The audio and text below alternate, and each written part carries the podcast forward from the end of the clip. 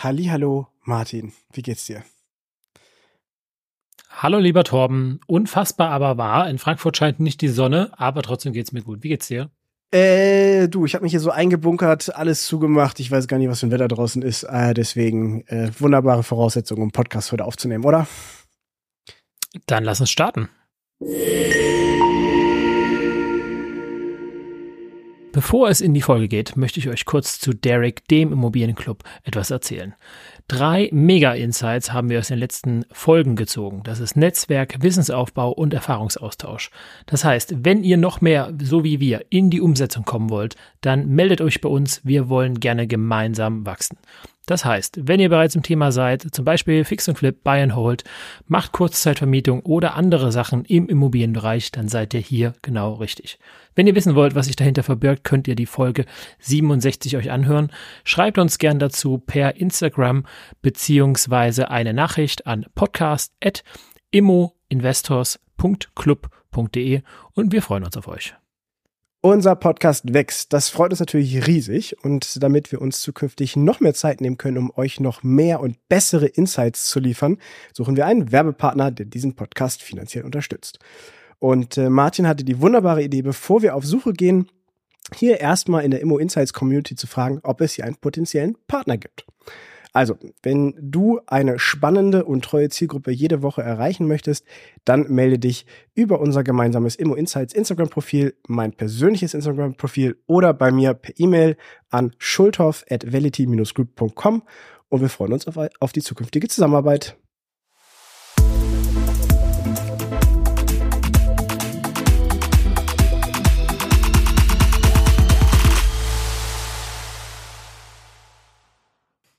Martin, wir sprechen heute über das Thema Eigennutz versus Vermieten. Eigennutz bedeutet, ich kaufe eine Immobilie und ziehe dort selber ein, oder ich habe vielleicht eine Immobilie schon irgendwo mal rumliegen und ziehe dort selber ein. Versus Vermieten ist ganz klar, heißt, dass ich äh, vermiete das Ding. Bevor wir gleich in die Pro und Cons einsteigen zum Thema Eigennutz ähm, und auch nachher nochmal drüber sprechen, was für mögliche Strategien es gibt, ähm, vielleicht noch einmal kurz vorweg, einfach als Ansage. Wir sind keine Steuerberater. Das heißt, alles, was wir hier sagen, ist immer das, was unser Kenntnisstand ist. Das heißt nicht, dass das juristisch, steuerlich perfekt geprüft ist. Deswegen bitte achtet bei solchen Sachen immer darauf, bevor ihr eine finale Entscheidung trifft, immer noch mal mit dem Steuerberater zu sprechen. Und zweitens, Immobilien kaufen ist immer gut, egal ob du dort einziehst zum Eigennutz oder vermietest. Ja, also es gibt ein paar Fälle, in denen es vielleicht nicht so sinnvoll ist, aber grundsätzlich kann man sagen, Immobilien kaufen ist schon immer eine gute Sache, oder? Besser haben als brauchen. Dann lass uns auch einsteigen, Martin. Was, also jetzt im Thema Eigennutz, was ist denn so, so der erste Punkt, der dir auffällt, der sagt, boah, das ist ein absoluter Pro-Punkt zum Thema Eigennutz? Naja, also man muss erst mal so sehen, dass ja die meisten Leute die Immobilie gar nicht kennen zum Vermieten. Ja, die meisten Leute kennen die Immobilie zum Kaufen und Nutzen oder zum Anmieten. Ja, aber die meisten Leute, also wie viel Prozent der Bevölkerung sind denn Vermieter? Das ist ja vielleicht ein Anteil von fünf Prozent, wenn es hochkommt überhaupt. Und von daher, also grundsätzlich ist für mich immer eine Immobilie, also eine, eine, Nutzung von Immobilie oder ein Kauf von Immobilie generell ein Vermögensaufbau irgendwo oder das Ziel davon zumindestens. Ob die dann das Objekt so einkaufen äh, und auch so verwalten und so nutzen, dass es Vermögensaufbaut, das ist nochmal eine andere Frage. Aber grundsätzlich sehe ich immer den Vermögensaufbau und egal, ob man jetzt so eine dumme Kapitalanlage kauft, ähm, äh, von einem Vertriebsbüro oder eine eigengenutzte Immobilie, äh, muss man ja auch immer äh, äh sparen. Ja, also man muss erstmal das EK zusammensammeln. Man muss dann eventuell monatlich dafür Geld zurücklegen ähm, der eine oder andere große Urlaub, den man sich vielleicht noch leistet, wenn man, äh, sage ich mal, zur Miete wohnt, äh, fällt weg für viele Leute, wenn sie sich das erste Einfamilienhaus kaufen und dann irgendwie den Garten bewirtschaften. Also von daher ist das, sage ich mal, grundsätzlich, glaube ich, ähm, und das ist ja auch immer noch so im Mind drin von den Leuten, Immobilien grundsätzlich schon mal nicht schlecht, um einfach Geld anzuhäufen, Geld zu sparen. Wir als, als, als Deutschen sind ja diese klassischen Häuslebauer, ne? Äh, obwohl wir, also das muss man auch sagen, äh, im Vergleich europaweit haben wir eine der geringsten Eigentumsquoten. Ne? Das darf man auch nicht vergessen. Also wir haben eine ganz krasse Mittelschicht, die natürlich viel Immobilien kauft und dort auch selber drin wohnt. Aber wir haben relativ wenig, äh, die kaufen, um zu vermieten ne? oder generell Immobilieneigentümer sind. Deswegen, also wenn wir jetzt mal ganz, ganz überspitzt mal sagen, wenn du jetzt ein Haus kaufst, das voll finanzierst oder zum großen Teil finanzierst und ein Volltilger-Darlehen machst, also das Ding ist, du schließt jetzt schon den Kreditvertrag ab, den du weißt, den zahlst die nächsten 30 Jahre. Dann ist ja deine einzige Verbindlichkeit im ersten Sinne, dass, oder die wichtigste ist, dass du jeden Monat diese Darlehensrate bedienst. Bedeutet auch, dass nach den 30 Jahren oder wie viel du natürlich dein Darlehen abgezahlt hast und dann hast du ein schuldenfreies Haus. In der Zwischenzeit kommt natürlich nochmal Instandhaltung, ne, vielleicht ein paar Aufwertungsmaßnahmen dazu. Natürlich. Aber grundsätzlich bedeutet das erstmal, dass du jetzt schon vertraglich dich committest, die nächsten 30 Jahre Summe X zu sparen. Das heißt, du kannst jetzt schon ausrechnen, was du circa bei angenommen gleichbleibenden Immobilienpreisen äh, irgendwann an Vermögenswerten aufgebaut hast. So, das ist natürlich jetzt ein bisschen schön gerechnet, bin ich auch ganz klar, ist auch ganz klar, weil du musst Instandhaltung noch mit einrechnen als Kosten. Du äh, hast natürlich auch, das darfst du auch nicht vergleichen, eins zu eins vergleichen mit einer vermieteten Immobilie, weil du da noch ganz andere Aspekte hast. Aber grundsätzlich ist das erstmal ein Fakt. So. Und der zweite Punkt, der da halt reinspielt, ist immer das Thema Verbindlichkeit, eine Finanzverbindlichkeit versus eine Sachanlage. Und die Sachanlage steigt im Zweifel mit der Inflation und die Finanzanlage eben nicht. Das heißt, selbst wenn sich gar nichts ändert und du tilgst ein Stück für Stück das Ding runter, selbst dann hast du schon einen Win, weil solange wir eine positive Inflation haben, der Wert des zugrunde liegenden Assets in der Regel mitsteigt. Ich sage hier immer in der Regel, weil das nicht unbedingt immer eins zu eins anzuwenden ist, aber ganz, ganz pauschal gesagt ist das so. Das heißt, jeder, der irgendwie und man merkt das ja im Familienkreis, ne, also meine Eltern auch, die haben das halt Immobilien auch immer gekauft, da hat war selten irgendwo äh, das, das, ähm, äh, da, da waren halt immer diese Aspekte im Hintergrund. Ja, mein Opa und meine Oma, die haben damals irgendwie für 15 Prozent Zins das Ding und haben trotzdem eine Immobilie gekauft. Am Ende war das Ding auch irgendwie abbezahlt. Ne? Also äh, da im Zweifel musst du halt ein paar Jährchen mitbringen. Aber so ist es ein komplett legitimer äh, Weg, äh, auch Vermögen aufzubauen. Und das Schöne ist, hey, du kannst sogar selber drin wohnen, weißt du? Du kümmerst dich um alles halt, wenn du selber drin bist und kannst selber drin wohnen. Also insofern hört sich doch eigentlich nach einem legitimen Grund an, eine Immobilie zum eigenen zu kaufen, oder nicht? Äh, ja, im Prinzip ist es, wenn du so willst, ein, ein Anfängerinvestment, ja. Also statt dass du, sag ich mal, investierst in ein vermietetes Objekt, ähm, wo du dich dann um das Thema Mieterauswahl kümmern musst wo du die Risiken eines Mieters mit dabei hast, etc., äh, bist du selber der Mieter. Und wenn du selber zu riskant für dein Investment bist, ja, dann solltest du es sowieso nicht machen. Aber ähm, im Normalfall, ähm, wie du selber sagst, ist das ähm, schon eine gute Kiste und du hast es ja auch gesagt, erstmal, gut, in den letzten Jahren war es natürlich noch wesentlich besser, insbesondere wenn du in den letzten Jahren einen Zins abgeschlossen hast, ja. mit einem Prozent, knapp einem Prozent oder zwei Prozent und dir den gesichert hast für die nächsten 20 Jahre, das ist ja ein enormer Unterschied. Alle Leute, die aktuell ähm, ihren Mietverträge ähm, äh, haben, werden in den nächsten Jahren mit Erhöhungen zu kämpfen haben ähm, äh, und diese auch bekommen wahrscheinlich, ja? ja. Insbesondere, dass der Wohnungsmarkt natürlich noch mal knapper wird etc. Und äh, diese Leute haben sich langfristig die günstigen Zinsen gesichert, ja. Das heißt, äh, ja. ich hatte ein Gespräch vor einiger Zeit, einem halben, dreiviertel Jahr, glaube ich, mit jemandem, der gesagt hat, ah, ich habe total den Fehler gegangen. Ich habe äh, 2000, was hat er gesagt, 18 einen Neubau gebaut und ähm, äh, und das wäre ja alles so schlecht und so weiter. Sag ich, ja, wie lange hast du denn Zinsen gesichert? Ja, 25 Jahre. Sag ich, ja, ähm, wie groß ist denn das? Ja, so und so. Ja, wenn du in deine Familie jetzt umziehen würdest in ein gemietetes Objekt, was würdet ihr denn dafür zahlen monatlich? Und dann sagt er, ja, wahrscheinlich so 1500 Euro kalt. Und das war weniger, also der hätte, der hätte dann mehr Kaltmiete gehabt, als er jetzt an Zins und Tilgung hat.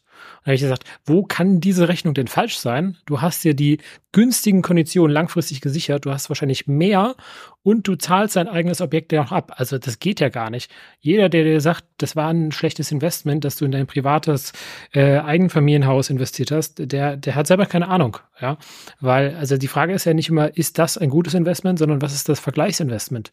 Und wenn es das Vergleichsinvestment einfach nicht gibt, ja, weil das sonst zu Urlaub rausschießt, das Geld, äh, dann ist es das beste Investment, was du machen kannst. Ich bin auch, was das Punkt angeht, äh, möchte ich auch noch mal kurz meine Meinung dazu geben, weil ich, es wird immer sehr viel pauschalisiert, auch im Internet, ne? Da wird Eigennutz meistens komplett verteufelt. Ähm, auch besonders Eigennutz langfristig wird da komplett verteufelt. Ich sehe das ein bisschen differenzierter. Ähm, ich glaube schon, dass man zwischen einer Anlagestrategie und äh, einem, einem Eigennutz, äh, was ich auch eher als Konsumausgabe sehe, unterscheiden sollte. Aber wir reden ja hier gerade ganz spezifisch nicht von, was ist jetzt der beste Weg, sondern was ist ein möglicher Weg. So. Und ich würde niemandem empfehlen, am Anfang ne, direkt irgendwie sich zu sagen, ja, ich stelle mir jetzt hier mein, Mehrfam mein Einfamilienhaus hin mit irgendwie 150 Quadratmetern und wohne da mit 22. Ich glaube nicht, dass das ein smarter Weg ist. Ähm, ist es jetzt aber eine schlechte Entscheidung, mit Anfang 30 ins Immobiliengame einzusteigen, indem man ein Einfamilienhaus kauft? Nein, auch nicht. So, deswegen, ich glaube, hier gibt es kein Schwarz und Weiß, sondern hier gibt es immer eine persönliche Betrachtung. Und dazu kommen halt, wie gesagt, auch noch andere Umstände äh, zum Thema ähm, ist, ist auch viel Kopf her. Will man Mieter sein? Will man sein eigenes Grundstück haben, wo man selber alles machen kann, wie man will? Das sind alles nicht direkt finanziell bewertbare Aspekte, die da noch äh, zuspielen. Ähm, deswegen würde ich das ungerne so pauschalisieren und eher versuchen, ein bisschen differenziert zu betrachten. Ähm, genau, wir haben den Punkt angesprochen. Du sprichst aber gerade ähm, eigentlich ein ganz gutes Thema an, ne? Das ja. Thema, was ich meinte, was du gerade kurz angeteasert hast, ist, ist ein, die Entscheidung für ein Eigenheim ist ja oft eine emotionale, ja. Du willst ein Zuhause haben, du willst eine Homebase für deine Familie haben. Also der Grund, warum du nachher ein Objekt kaufst oder der Grund, der normalerweise für Menschen dafür sorgt, dass sie sich jetzt ein Haus kaufen, ist ja nicht, weil äh, sie sagen, es ist ein gutes Investment, sondern weil sie sagen, hier will ich jetzt mit meiner Familie aufbauen, hier will ich jetzt mit meiner Freundin, meiner, meinem Partner was aufbauen, Partnerix, wie auch immer. Ähm, und das ist ja, glaube ich, der viel, viel wichtigere Punkt. Und dann kommen halt, wie du selber sagst, einige im Internet daher und sagen, das ist ein schlechtes Investment. Ja, die Frage ist, ist es denn überhaupt ein Investment ähm, in, in Geld, was du wirklich messen kannst? Denn wenn es dir und deiner Familie gut geht, ist ja auch ein Investment, nur halt nicht wie ein ETF-Investment zum Beispiel. Genau. Also deswegen, es gibt da kein richtig und falsch. Da hat jeder seine persönliche, persönliches Empfinden. Ähm, um aber mal in die auf jeden Fall äh, Themen reinzugehen, die sehr, sehr positiv sind beim Thema Eigennutz. Ähm, da haben wir im Endeffekt, ich glaube, so zwei, zwei Kern, also äh, wir haben es ja gerade schon zusammengefasst, einmal so dieses Thema Zwangssparen, ne? Ja, weil sobald die Rate an die Bank nicht gezahlt wird, dann hast du ein Problem. Ja, das ist schon mal für viele andere, die zur Miete wohnen, ne? Da geht die Miete runter als erstes im Monat und den Rest kannst du theoretisch weghauen, wie du willst. Beim Eigennutz ist es halt, du hast deine Rate an die Bank und in, darin ist ja schon irgendwo ein Tilgungsanteil enthalten. Das heißt, selbst wenn du danach alles rausfeuerst, hast du immer noch den Teil äh, an die Bank zurückgezahlt, also deine Schulden reduziert. Insofern ist das schon mal ein positiver Aspekt.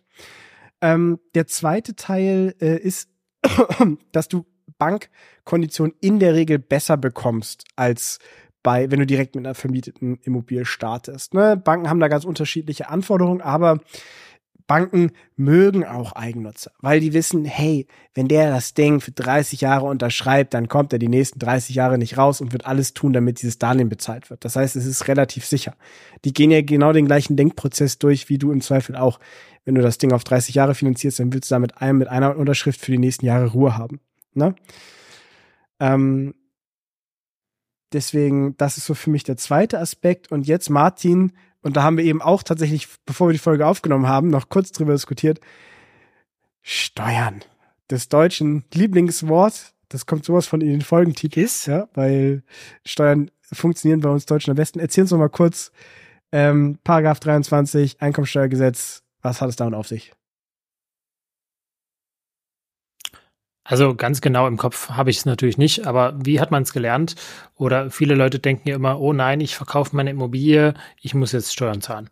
Also nach meinem Verständnis, aber wie gesagt, ich bin kein Steuerberater, ist es so, dass wenn ich grundsätzlich eine Immobilie vermiete, ähm, und äh, ich diese länger als zehn Jahre behalte, aktuell ist das noch so, das kann sich ändern, hat sich schon mal verlängert und äh, der Wind der Regierung ist auch gerade in die Richtung, dass sich das eventuell nochmal verlängern könnte etc wenn diese Immobilie vermietet wird, ähm, dann musst du grundsätzlich erstmal äh, das versteuern, wenn du dadurch einen Gewinn erzielst.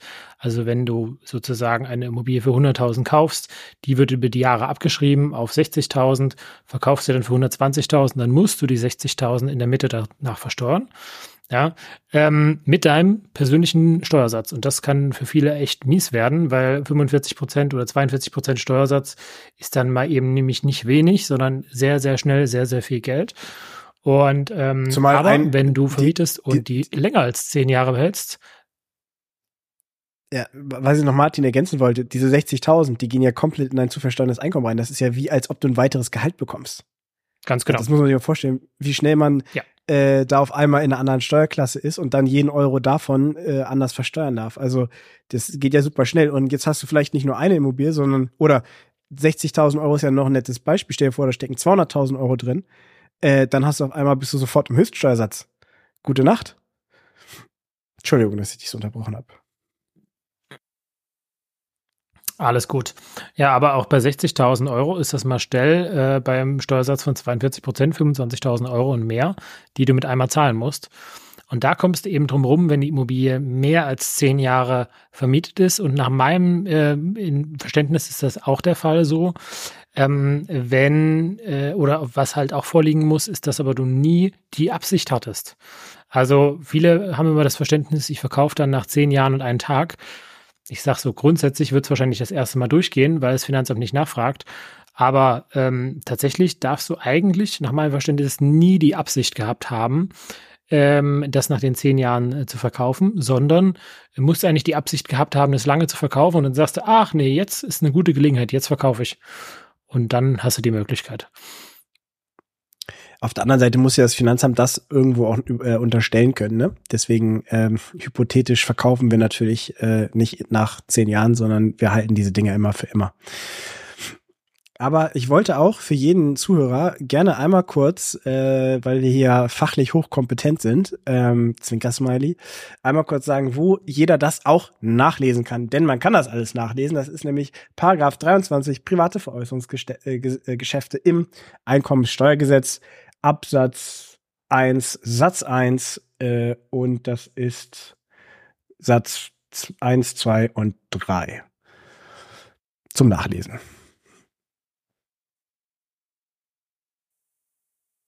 Grundsätzlich würde ich immer fragen, wenn es soweit ist, frag einen Steuerberater. Ich hatte gerade zweieinhalb Stunden Termin mit dem Steuerberater. Sehr gut. Ja.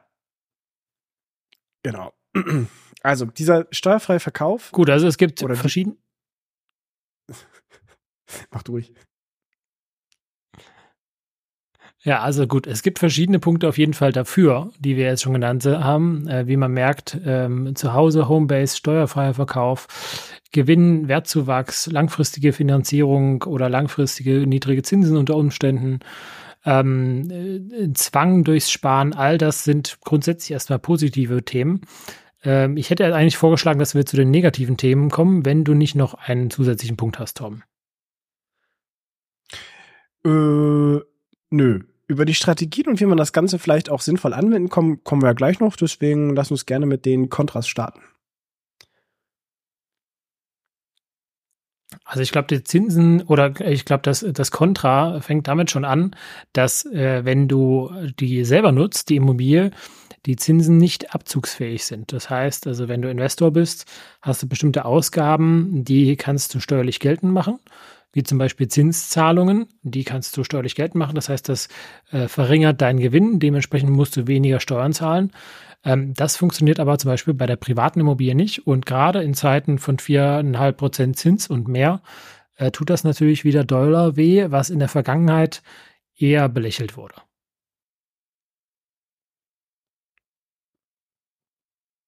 Und irgendwie ist beim Torben das Netz ganz schlecht. Von daher erzähle ich einfach weiter. Ähm, ja, ansonsten, äh, was ich noch kenne äh, aus der Finanzierung auch da, dass der EK-Bedarf recht niedrig ist, äh, recht hoch ist bei der eigengenutzten Immobilie und tatsächlich bei Investments der EK-Bedarf recht niedrig ist. Also sprich, ähm, früher hat man das oft gehört, diese 110% Finanzierung oder sowas, die sind oft jetzt nicht mehr möglich. Aber was wir immer noch haben, ist, dass wir nur ungefähr 10% an Eigenkapital reinpacken in ein Investment ähm, bei einer Immobilieninvestment. Wenn man was kaufen will, selber für den Eigennutz, dann ist man schnell bei 30 Prozent nach meinem Verständnis oder 20 Prozent, was die Bank auf jeden Fall sehen will. Und das ist ja schon mal mindestens das Doppelte. Ja, und das ist auch, geht ja auch schnell hoch in die Höhe, ne? Weil bei einem eigengenutzten Immobilie, da reden wir in der Regel nicht von der Einzimmer 30 Quadratmeter Wohnung für 100.000 Euro, sondern ja eher so im 200, 300, 400, 500.000 Euro Bereich. Und da sind 20 ist ein, oder ein Unterschied von 10 Prozent schnell mal äh, irgendwie 100.000 Euro, ne?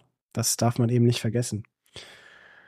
Äh, weiterer Nachteil, und äh, jetzt ist zum Glück mein Internet hoffentlich wieder ein bisschen stabil, ist das ganze Thema, ähm, dass man natürlich auch äh, trotzdem nicht gefreit ist vor äh, Wertverlusten. Ne? Man muss aufpassen, dass natürlich auch eine Immobilie äh, im Wert fallen kann. Siehe jetzt, wir haben das in den letzten Jahren, äh, jetzt besonders in den letzten zwei, drei Jahren gehabt.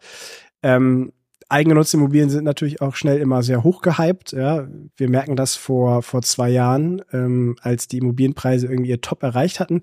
Da gingen teilweise eigengenutzte Immobilien für absurde Preise über den Tisch und wurden auch teilweise nur noch finanziert, weil es ein Eigennutz war. Ne? Äh, und jetzt haben wir, haben wir quasi den Salat, Baukosten steigen oder steigen immer noch.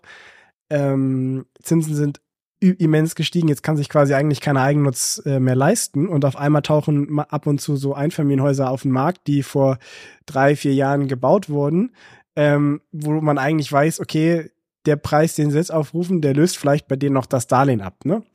Also da muss man auch ein bisschen äh, vorsichtig sein. Und man hat natürlich auch das Thema, sollte man ähm, den steuerfreien Verkauf, was ja eigentlich ein Pro ist, in Betracht ziehen, dann muss man aufpassen, dass äh, man natürlich, je nachdem, wie lange man die Finanzierung abgeschlossen hat und je nachdem auch, wann man die Finanzierung abgeschlossen hat, gegebenenfalls eine Vorfälligkeitsentschädigung äh, zu zahlen hat. Bei Darlehen, die in den letzten zwei, drei Jahren abgeschlossen wurden, ist das, ich meine, ist das das Aktiv-Passiv-Prinzip oder das Aktiv-Aktiv-Prinzip, ähm, wo jetzt gerade nichts gezahlt werden muss?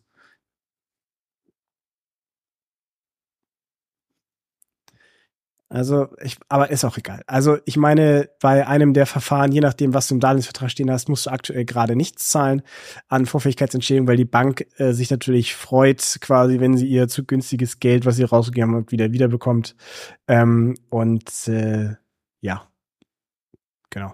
Freut sich, das Geld wieder teuer rausgeben zu können.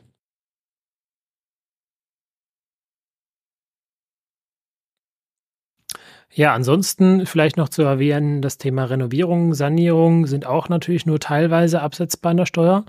Ähm, tatsächlich, ich glaube, das sind haushaltsnahe Dienstleistungen oder sowas, wie das heißt. Da kann man ja den Handwer Hausmeister und sowas absetzen. Solche Sachen sind so ab abzusetzen. Ähm, allerdings natürlich nicht äh, Renovierung und Sanierung im Maße, wie wir das machen bei der Vermietung. Also das ist natürlich schon ein elementarer Unter Unterschied. Und ja. ähm, auch das sind natürlich über die Jahre, über die Jahrzehnte ordentliche Beträge, äh, die man da mit einrechnen kann, beziehungsweise nicht mit einrechnen kann. Ja, auf jeden Fall, ne? Ja. Äh, da muss man äh, echt aufpassen, weil das ist natürlich interessant für eine Steuererklärung, besonders wenn man zum Beispiel schon im Höchststeuersatz ist oder nahe des Höchststeuersatzes, zu wissen, okay, ich investiere jetzt hier 30.000 Euro und weiß aber schon quasi vom Start her, dass ich da ungefähr die Hälfte wiederbekomme. War schon nicht schlecht, ne? Äh, und dann noch nach zehn Jahren steuerfrei verkaufen, aber wir driften ab in unsere 10-3-Strategie. Äh, ja. Ja. Martin, welche? Ähm, okay, und dann natürlich, um das natürlich auch komplett anzusehen, was noch fehlt, ist das Thema Verluste. Ne? Also klar kann der Markt sich positiv entwickeln, aber er kann sich natürlich auch mal wieder negativ entwickeln. Und da müssen wir natürlich ganz ehrlich sein, okay, ganz klar, wenn es Verluste gibt und du bist im Privaten, dann ist das Geld auch einfach weg.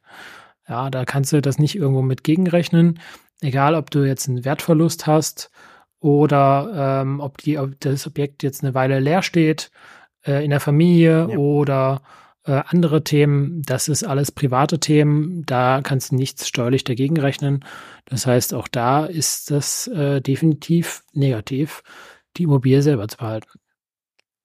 Also man merkt schon, es ist so ein, so ein bisschen so ein, die Frage, wenn man Eigennutz als, und wir reden jetzt ja wie gesagt so ein bisschen Eigennutz als welches, wie kann ich das denn aktiv nutzen in meiner Immobilienstrategie? Da muss man schon ein bisschen aufpassen, ne, wie man das einsetzt, weil man kann da viele Dinge falsch machen. Ne? Stell dir mal vor, du machst da irgendwie einen Fehler mit dem Eigennutz, äh, selbst drin wohnen, wie auch immer, willst dann verkaufen. Auf einmal sagt dir das Finanzamt, nee, nee, nee, warte mal, so läuft das gar nicht. Und schwupps ist dein kompletter Case, den du dir vielleicht am Anfang geplant hattest, voll im Arsch. So, ne? Ähm, deswegen, da muss man schon ein bisschen aufpassen und das gezielt einsetzen. Ja, und die Rückmeldung vom Finanzamt bekommst du ja normalerweise auch immer erst ein Jahr bis anderthalb Jahre später. Ähm, und das heißt, eventuell hast du bis dahin schon wieder die nächsten Schritte begangen, äh, wo du das Gleiche nochmal machst, weil es denkt, es, fun denkt, es funktioniert so. Also klassischer Fall ist, wenn der Hausmeister, äh Quatsch, der Handwerker sich ein Objekt kauft, das aufwertet und dann wieder verkauft. Wollen wir mal zu möglichen Strategien kommen, äh, nachdem jetzt, sage ich mal so, die. Ja, schieß die los. Basics ich bin gespannt, was du so siehst. Ja, also ähm, ich, ich habe zwei, zwei, zwei Punkte aufgeschrieben, die oder zwei mögliche Strategien, wie man sowas nutzen kann, jetzt als also wirklich als als aktives, äh, als aktiver Teil meiner Immobilienstrategie und den ganzen Aspekt des äh, Homebase und so weiter. Ich möchte mein Zuhause haben, wenn man den rauslässt. Ähm, und zwar ist mögliche Strategie Nummer eins, das hat im Umfeld, im Umfeld bei mir auch jemand gemacht, ist, du kaufst eine sanierungs- oder renovierungsbedürftige Wohnung, du wertest die auf, entweder durch Handwerker oder durch Eigenleistung. Also machst du alles hübsch wohnst selber drin, ja, und wir haben ja in unserem Paragraph äh, 23 Einkommensteuergesetz äh, Absatz 1 Nummer 1 Satz 3 äh, die Klausel drin, ne? Ähm, dass äh, ausgenommen sind Wirtschaftsgüter, die im Jahr der Veräußerung und in beiden vorangegangenen Jahren zu eigenen Wohnzwecken genutzt wurden. Das bedeutet, wenn du dort einziehst und überspitzt sagt man dazu zweimal Silvester in dem Objekt feierst. Ne? Also ziehst ein Jahr eins, bleib, feierst Silvester, wohnst das komplette Jahr zwei drin und hast dann, äh, kannst quasi in Jahr drei nach dem zweiten Silvester theoretisch verkaufen. Ist natürlich eine wunderbare Möglichkeit, in einem überschaubaren Zeitraum, wenn du günstig an die Immobilie rangekommen bist, die gut aufgewertet hast, dort einen steuerfreien Gewinn mitzunehmen. Ne? Eben unter der Prämisse, dass du weißt, dass du es unter Markt eingekauft hast, dass du das äh, gut für eben vielleicht auch mit Eigen, ähm, Eigenmitteln, äh, ob du selber in der Wohnung gestanden hast und renoviert hast oder ob du es einfach günstig hast machen lassen, ähm, dann im Verkauf später in Jahr drei ordentlich Gewinn mitnimmst. Das machst du natürlich nicht, wenn du sagst, du hast hier irgendwie ein Erfolgserlebnis von 20.000 Euro, sondern ich würde sagen, da muss schon mindestens 50, 60.000 Euro bei dir hängen bleiben. Ansonsten macht sowas keinen Sinn. Aber das kann natürlich für deine Immobilienstrategie ein ziemlich krasser Boost an Eigenmitteln sein. Ne? Besonders wenn du vielleicht sonst nicht so viel Eigenmittel hast oder schnell aufgebaut bekommst oder Zugang hast, dann kann das eine krasse Möglichkeit sein. Und ich stelle mir immer mich selber vor, wenn ich vor oh Gott, das sind auch schon sieben Jahren, ja, mit 21 gewusst hätte, dass ich sowas umsetzen kann. Ähm, ich meine, ich bin mit, äh, bin mit 18 ausgezogen. Das heißt, ich habe da schon alleine gewohnt, ne? Dem, also ich habe auch ja schon Geld verdient und mit 21 war ich ja voll angestellt in einer IG Metall Unternehmen. Das heißt, einer Finanzierung stand mir ja nichts im Weg. Ähm, ich hatte die Zeit äh, und also ich hatte quasi alle Voraussetzungen, um theoretisch genauso was zu machen. Ich habe es nicht gemacht, weil ich damals nicht wusste. Ja, und ich wusste, dass sowas geht. Ähm, aber theoretisch wäre ich selber vor sieben Jahren, ich glaube, ich wäre so rangegangen, weil ich gesagt hätte, ey, Digga, zwei Jahre gehen so schnell vorbei. Und dann gehe ich da raus, hab vielleicht meine 50, 60.000 Euro und schwupps, äh, kann ich damit ja direkt zwei neue Wohnungen kaufen und muss mir das nicht über ein, zwei Jahre zusammensparen. Also das ist für mich eine durchaus valide Strategie. Wie gesagt, man muss sehr aufpassen, wie man das umsetzt, ne? In der Kommunikation, und das hat Martin eben auch schon gesagt, wenn da irgendwo auch was nur falsch formuliert ist, ähm, dann kann einen das halt hinten auch in den Arsch beißen, wenn dann das Finanzamt rumkommt und sagt, ja, äh, Schulhoff, nee, tut mir leid, das mit dem steuerfreien Verkauf, das ist so nicht. Das versteuern Sie mal bitte. Äh, und auch übrigens die ganzen Kosten, die Sie investiert haben, ähm, ja, oder die Zinsen, die sie gezahlt haben, das geht nicht. Es hat natürlich auch den Nachteil der Vorfälligkeit, aber da könnte man vielleicht sogar mit einem Pfandtausch arbeiten, dass man, ähm, was es ist, können wir später irgendwo, oder gehen wir bestimmt irgendwann auch nochmal rein, wenn wir nochmal mehr um das Thema Finanzierungsstrategien sprechen. Ähm, aber sowas wie ein Pfandtausch wäre nochmal eine Möglichkeit, um auch das Darlehen mitzunehmen in das neue Objekt, wenn man schon eins hat. Also gibt ganz, ganz viele tolle Möglichkeiten.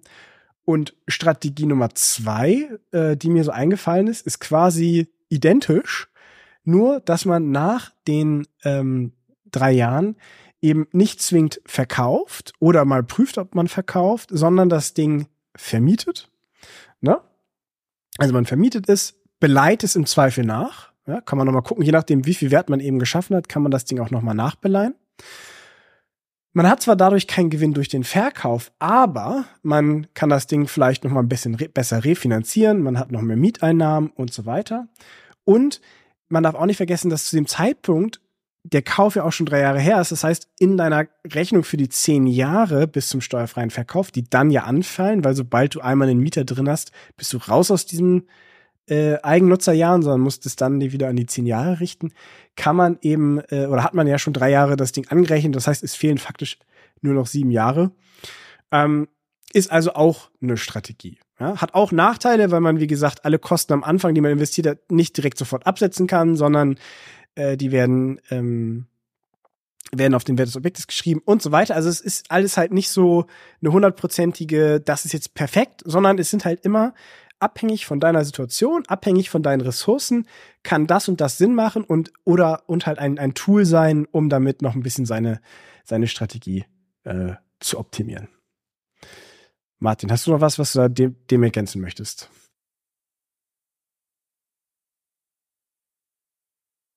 Mm, nee, also ich denke mal, ich habe mir ein paar Punkte mitgenommen äh, für unsere Insights am Ende. Aber im Grunde ähm, kommt es ja immer wieder auf ein paar Punkte zusammen. Ich glaube, wenn du das Netzwerk hast, das Wissen hast, dann kannst du nochmal wesentlich mehr erreichen. Das wissen wir jetzt, ja. Aber auch egal in welchem Alter du bist, geht das. Und ähm, ich denke, das ist einfach sehr, sehr interessant. Und ähm, ich denke, wir sehen auch, es gibt kein Schwarz und Weiß, ja. Also dieses, dieses typische Thema, was online immer wieder kommt, äh, dein, äh, dein Privathaus ist die größte Geldverschwendung, die du hast, ja. Ähm, de facto ist das auch einfach nicht so, sondern es kommt halt drauf an, ja. Und alle, die sagen, es gibt nur die eine Lösung und das eine ist immer komplett falsch, die haben halt auch keine Ahnung, weil äh, wenn es keine Alternative gibt, dann ist das vielleicht genau die richtige Entscheidung. Ja, und ganz ehrlich, was willst du machen? Vor, du bist Ende 30 und äh, kümmerst dich das erste Mal um das Thema Immobilien, weil du endlich das richtige Umfeld gefunden hast, was dich darauf hinweist. Äh, und auf einmal wird dir gesagt, ey, das, was du in den letzten 40 Jahren gemacht hast, ist alles dumm gewesen. Ne? Am besten musst du morgen deine Immobilie verkaufen, zieh eine Einzimmerwohnung, ne? Äh, lass dich von deiner Frau scheiden, so ungefähr. Und äh, jetzt fang an mit Vermögensaufbau. Das ist ja auch fern der Realität, sind wir mal ehrlich, ja. Also mein Ziel ist es auch, irgendwann in einem Einfamilienhaus zu wohnen. Ähm, und äh, nicht, weil ich sage, das ist die beste Geldanlage, sondern weil ich persönlich das äh, möchte, dass meine Familie und ich dort einen schönen Ort haben zum Wohnen. Ja, und äh, deswegen äh, finde ich es auch ein bisschen affig, jeder, der sagt, boah, nee, äh, äh, Einfamilienhaus, nee, geht gar nicht klar. Ähm, halte ich auch nichts von. Top. Also ich glaube ja sowieso, dass äh, den größten Fehler für deine private Strategie, die du machen kannst, für dein privates Vermögen, ist eine Scheidung. Und von daher ist das definitiv der falsche Weg. Auf jeden Fall. Aber das Thema wollen wir gar nicht reden. Äh, wir haben heute keinen Gast, deswegen entfällt der Aspekt, dass wir Werbung für unseren Gast machen. Aber was ich euch bitten würde, ist, lasst gerne noch mal eine Bewertung da. Wir haben heute mal eine kurz und knackige Folge gemacht zum Thema Eigennutz versus äh, Immobilie vermieten. Äh, lasst eine Bewertung auf Spotify da, auf Apple Podcasts. Ähm, schreibt uns auch gerne auf Instagram äh, mit Themen, mit Fragen. Es kommen immer wieder Nachrichten rein äh, mit Leuten, die Folgen hören und irgendwie noch Nachfragen haben. Das freut uns. Martin ist auch die ganze Zeit am Ackern, noch diese Betriebskostenabrechnungs-Excel da rauszuschicken. Ich glaube, die hat er schon fünfmal rausgeschickt, weil immer noch Leute wieder sich melden. Tut das gerne weiter, ja. Äh, ich krieg die zwar immer in Kopie, die Nachricht, aber das ist okay. Und äh, ja, hast du noch irgendwelche letzten Worte, Martin? Ähm, ja, also ich hätte noch die Insights dieser Folge. Ähm, ich würde anfangen mit, Äh, früh anfangen lohnt sich, ja. Wie du sagst, der, der 21-jährige Torben hätte auch schon Eigentümer werden können. Äh, Nummer zwei ist für mich Wissen ist Macht. Und Nummer drei, es gibt kein Schwarz und Weiß. Ja. Und damit noch ein kurzer Hinweis zu unserer Derek, der Immobilienclub ja, unsere Community, wenn nur das Thema Umfeld wichtig ist, dann kommen wir uns in den Immobilienclub. Da ist das, da ist das Thema auf jeden Fall gepusht. Und den Paragraph 23 StGB Einzelnorm, die werden wir ausführlich in unserem nächsten Call mit dem Steuerberater auseinandernehmen. Da habe ich mich schon, freue ich mich schon sehr drauf, weil es da noch ein paar kleine Punkte gibt, wozu ich auch Fragen habe. Damit würde ich sagen, jingeln wir raus und äh, ich wünsche eine wunderschöne Woche, Martin. Bis dann. Tschö. Bis dann. Tschö.